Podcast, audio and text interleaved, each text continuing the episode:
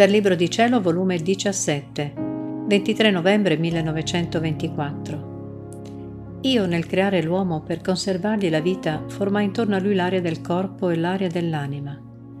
L'aria naturale per il corpo, l'aria della mia volontà per l'anima. Ti raccomando, se vuoi che la mia volontà compia in te i suoi disegni, che respiri sempre l'aria della mia volontà, affinché come la respiri vegeti in te la vita divina e ti conduca al vero scopo per cui fosti creata. Continuo il mio stato di privazione di Gesù e di amarezze intense per la povera anima mia, e se alla sfuggita si fa vedere nel mio interno, è tutto taciturno e pensoso. Ma però, ad onta del suo silenzio, io rimango contenta, pensando che non mi ha lasciata e che la sua dimora in me continua ancora.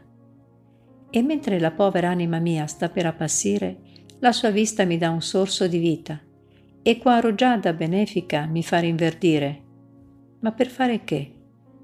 Per ritornare di nuovo ad appassire e sentirmi morire, sicché sto sempre tra la vita e la morte. Onde, mentre nuotavo nel mare immenso del dolore d'averlo perduto, il mio dolce Gesù si è mosso nel mio interno e facendosi vedere in atto di pregare, mi sono unita con lui nella preghiera e poi mi ha detto, Figlia mia, io nel creare l'uomo per conservargli la vita formai intorno a lui l'aria del corpo e l'aria dell'anima, l'aria naturale per il corpo, l'aria della mia volontà per l'anima. Credi tu che l'aria naturale, solo perché aria ha virtù di dare la respirazione all'uomo, la forza, l'alimento, la freschezza, la vegetazione a tutta la natura? Sicché ad onta che non si vede, tiene tutto in pugno e si costituisce vita ad ogni essere creato onde tutti sentono la necessità dell'aria, ed essa dovunque fa il suo corso, di notte e di giorno, penetra nel palpito del cuore, nella circolazione del sangue, dovunque. Ma sai perché contiene tanta virtù? Perché nell'aria c'è tutta la sostanza dei beni che produce, e furono messi da Dio nell'aria la forza alimentatrice, respirativa, vegetativa, ed essa contiene come tanti semi di tutto il bene che racchiude. Ora, se ci voleva un'aria per la conservazione di tutta la natura, ci voleva anche un'aria per la conservazione dell'anima.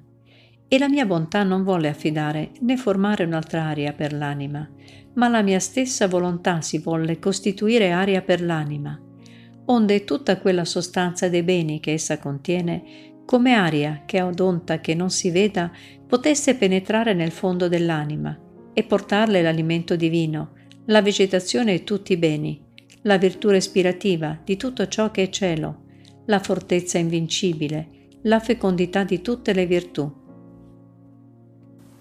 Ci dovrebbe essere una gara, il corpo a respirare l'aria naturale, l'anima a respirare l'aria della mia volontà. Eppure c'è da piangere se gli uomini si sentono mancare l'aria naturale, se la procurano andando sugli alti monti, manifestano con dolore la mancanza dell'aria.